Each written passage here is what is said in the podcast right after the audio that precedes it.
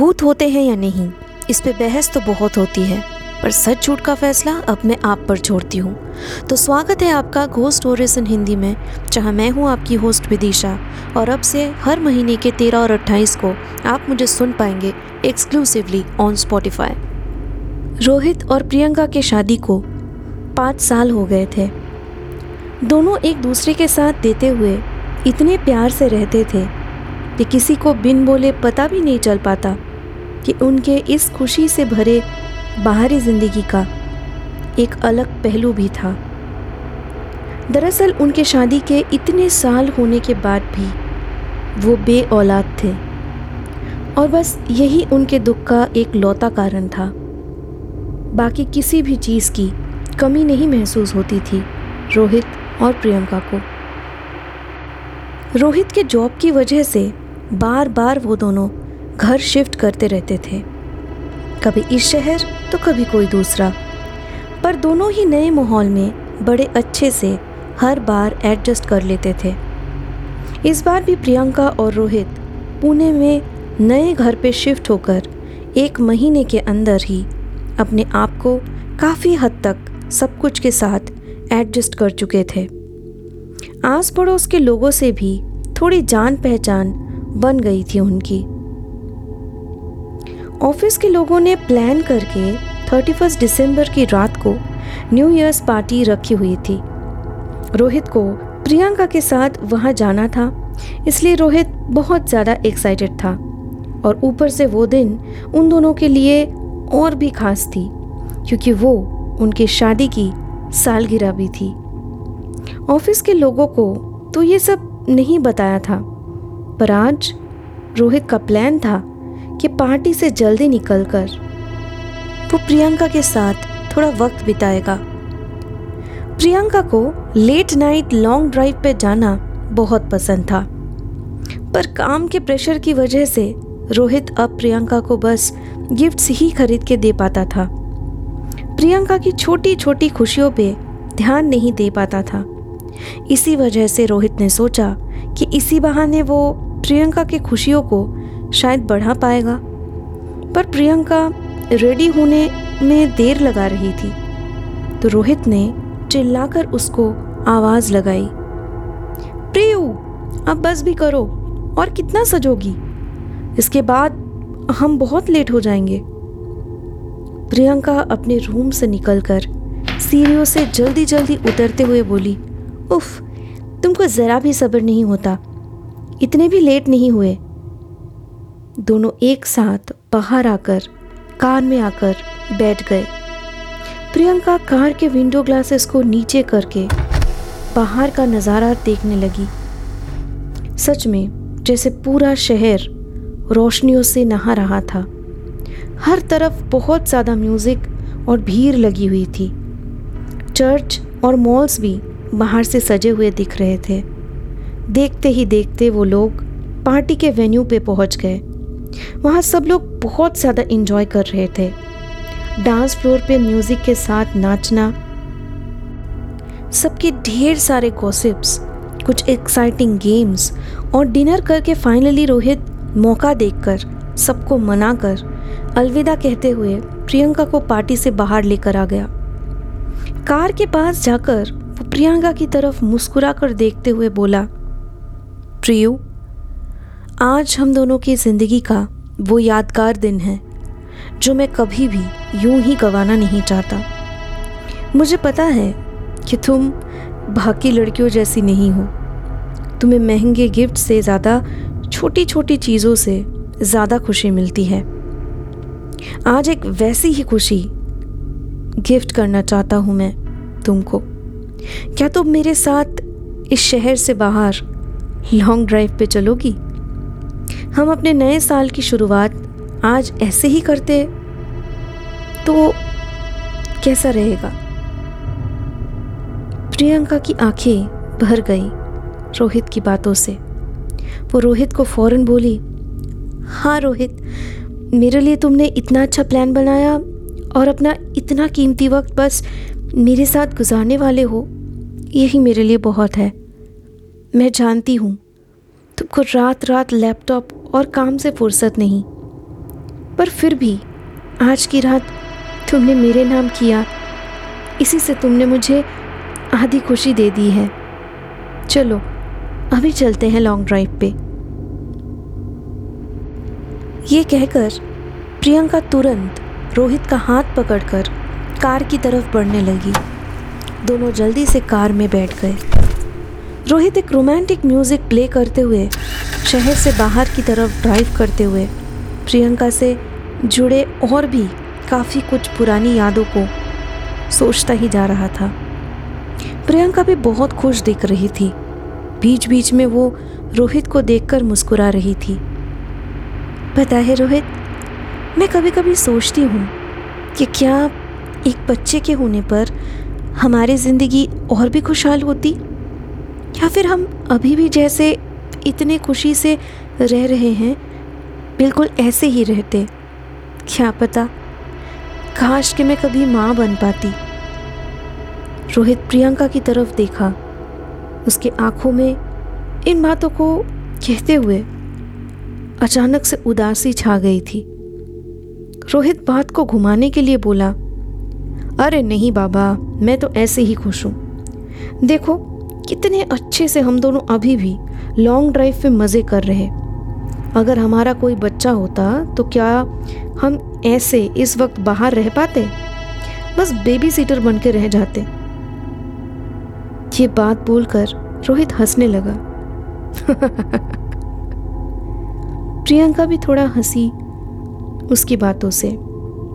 थोड़ी देर बाद वो लोग हाईवे पे पहुँच गए थे। सुनसान रास्ते पे बस कुछ ढाबा और पेट्रोल पंप्स दिख रहे थे उनको, कि तभी अचानक प्रियंका की नज़र एक छोटे से कॉटेज जैसे बिल्डिंग पे पड़ी। एक मदर मैरी की मूर्त, जिनकी गोद में बेबी जीसस दिख रहे थे। ठीक उसके सामने शायद एक छोटा सा बच्चा कैंडल जला रहा था। प्रियंका फ़ौरन रोहित को कार रोकने के लिए बोली रोहित कार को साइड में पार्क करके प्रियंका को पूछने ही वाला था कि आखिर उसने कार रोकने के लिए अचानक क्यों कहा? पर प्रियंका बिना कुछ बोले कार से उतरकर उस कॉटेज की तरफ़ जल्दी जल्दी जाने लगी। प्रियंका को ऐसे चाहते देख रोहित भी कार लॉक करके उसके पीछे पीछे जाने लगा। प्रियंका उस बच्चे के पीछे जाकर खड़ी हो गई, जो अभी भी मन लगाकर कैंडल्स लगाए जा रहा था। प्रियंका झिझकते हुए बोली बेटा, आप अकेले यहाँ क्या कर रहे हैं? वो भी इतनी रात को? ऐसे नहीं करना चाहिए। आपको ठंड भी लग सकती है और आपने कोई जैकेट या स्वेटर भी नहीं पहना हुआ है। वो बच्चा अब धीरे धीरे प्रियंका की तरफ़ मुड़ा। उसकी प्यारी सी शक्ल और मासूम सी नज़रों ने एक ही पल में प्रियंका के अंदर बसी हुई माँ की ममता को जैसे जगा दिया। वो बच्चा प्रियंका को एक नज़र देखकर ही अंदर उस कॉटेज की तरफ़ भागते हुए चला गया। प्रियंका भी बिना कुछ सोचे समझे उसके पीछे पीछे जाने लगी और तभी उसको एक सिस्टर दिखी, जो सफ़ेद लिबास में बिल्कुल परी जैसी लग रही थी। वो बच्चा उनके पीछे छुपकर प्रियंका को डरे हुए निगाहों से देख रहा था। प्रियंका थोड़ा मुस्कुराते हुए बोली हम सॉरी सिस्टर मैं यहाँ से गुज़र रही थी कि तभी अचानक मुझे ये बच्चा बाहर मादर मैरी के सामने कैंडल्स जलाते हुए दिखा। मुझे इतनी रात को उसे इस सर्दी के मौसम में बाहर देखकर थोड़ी चिंता सी हो गई थी। इसलिए मैं यहाँ आ गई। बिलीव मी मेरा कोई गलत मतलब नहीं था। सिस्टर उसे रोकते हुए बोली इट्स ओके माई चाइल्ड तुमने जो भी किया, वो केयर एंड अफेक्शन की वजह से किया। ये बस एक माँ ही कर सकती है। नो no वंडर ये बच्चा एलेक्स है। यहाँ इसके जैसे और भी कई छोटे छोटे बच्चे हैं, जो आज के दिन यूँ ही पूरी रात भर इस ऑर्फेनेज को सजाने में बिज़ी रहते हैं। मैंने काफ़ी बार इनको बाहर जाने से मना किया हुआ है, पर ये भी बहुत छोटे और मासूम हैं। इनको भी ये सिखाया गया है कि मदर मैरी ही उनकी माँ है। तो आज के दिन एलेक्स अपनी मम्मा को हैप्पी देखने के लिए ये सब कर रहा था। है ना माई चाइल्ड ये कहकर ही सिस्टर एलेक्स के चेहरे पे अपना हाथ फिराकर देखी। एलेक्स भी क्यूट सी स्माइल देते हुए सिस्टर को देखता रहा। रोहित अब तक प्रियंका के पीछे आकर खड़ा हो चुका था। वो भी सिस्टर की कही हुई सारी बातें सुन चुका था। प्रियंका के रिक्वेस्ट करने पर रोहित और प्रियंका को ऑर्फेनेज के बाकी सारे बच्चों से मिलने की इजाज़त मिली। प्रियंका को ऐसा लग रहा था जैसे कि उसको आज सारी खुशी एक साथ महसूस हो रही थी। उन बच्चों के साथ काफ़ी वक्त बिताने के बाद वो लोग सिस्टर को अलविदा कहकर अपने कार की तरफ़ जाने लगे। पर अभी भी सारे बच्चे उनके पीछे कार के दरवाजे तक उनको गुड बाय कहने और आखिरी के कुछ पल गुजारने के लिए खड़े थे। प्रियंका बहुत ज़्यादा दुखी हो गई थी कि अब उसे इन प्यारे बच्चों को छोड़कर जाना पड़ेगा। रोहित शायद उसकी मन की बातें समझ रहा था, पर वो करता भी तो क्या। रोहित के दिमाग में भी कुछ नहीं आ रहा था कि तभी प्रियंका फिर से सिस्टर की तरफ़ मुड़कर बोली क्या मैं आपसे एक छोटी सी रिक्वेस्ट कर सकती हूँ? सिस्टर एना बस आज की रात मैं एलेक्स को अपने साथ लेकर जा सकती हूँ क्या? आप चाहे तो मेरा एड्रेस, आईडी प्रूफ या जो भी आपको चाहिए, वो बोल दीजिए। पर बस मुझे एक रात एलेक्स को पाकर मेरे माँ ना बन पाने का जो दुख है, उसे भुलाने में मेरी मदद कीजिए। मैं सारे बच्चों को तो नहीं ले जा सकती। पर एलेक्स इनमें से सबसे छोटा है। और इसकी आँखों ने मेरे अंदर वो एहसास वो एहसास को जगा दिया है जो शायद मैं कभी भी महसूस नहीं कर पाती। I beg of you sister please try to understand me sister Ena और रोहित दोनों ही काफ़ी बार समझाने पर भी, जब प्रियंका नहीं मानी तो फाइनली सिस्टर ने हार मान ली। उन्होंने सारे फॉर्मेलिटीज़ पूरा करके बार बार वार्न किया प्रियंका को कि बस वो एक रात के लिए ही एलेक्स को अपने पास रख सकती है। कार पे चढ़ते हुए प्रियंका और रोहित ने देखा कि बाकी बच्चे भी अपनी शक्ल पे अजीब सी उदासी लिए उनको देखे जा रहे थे। जैसे कि वो भी प्रियंका और रोहित के साथ जाने के लिए उम्मीद किए बैठे थे, पर वो दोनों ही मजबूर थे। एलेक्स पूरे रास्ते बहुत ही एक्साइटेड था और उनके घर पहुँचने पर एलेक्स की खुशी का कोई ठिकाना नहीं रहा, क्योंकि प्रियंका ने अपने घर पे काफ़ी खिलौने इकट्ठा करके रखा हुआ था। प्रियंका ने डिनर करवाने के बाद लोरी गाते हुए एलेक्स के साथ ही उसके रूम पे रोकना सही समझा। सोने से पहले रोहित और प्रियंका को गले लगाकर एलेक्स मासूम सी अंदाज में बोला, हैप्पी न्यू ईयर। ये सुनकर उन दोनों की आँखें भर आई। रूम से बाहर निकलकर दोनों आपस में काफ़ी डिस्कस करने के बाद एक नतीजे पे पहुँचे। एलेक्स को गोद लेना ही सही रहेगा। वो अब हमारे साथ अच्छे से घुल मिल भी रहा है।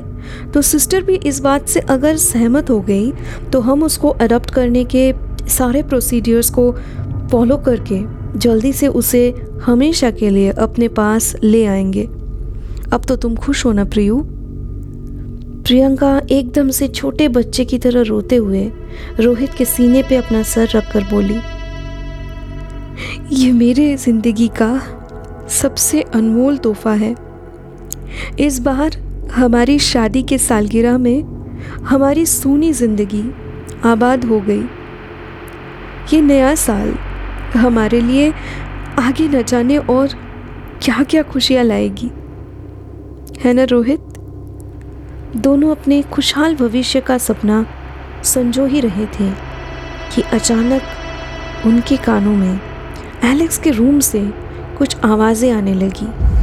ये थी आज की पैरानॉर्मल कहानी। आई होप आपको ये पसंद आई होगी। आज एक घोस्ट स्टोरीज इन हिंदी को स्पॉटिफाई पे फॉलो करें, जहाँ मैं आपके लिए लाऊँगी ऐसी कहानियाँ जो आपके डर के परिभाषा को बदल के रख देगी।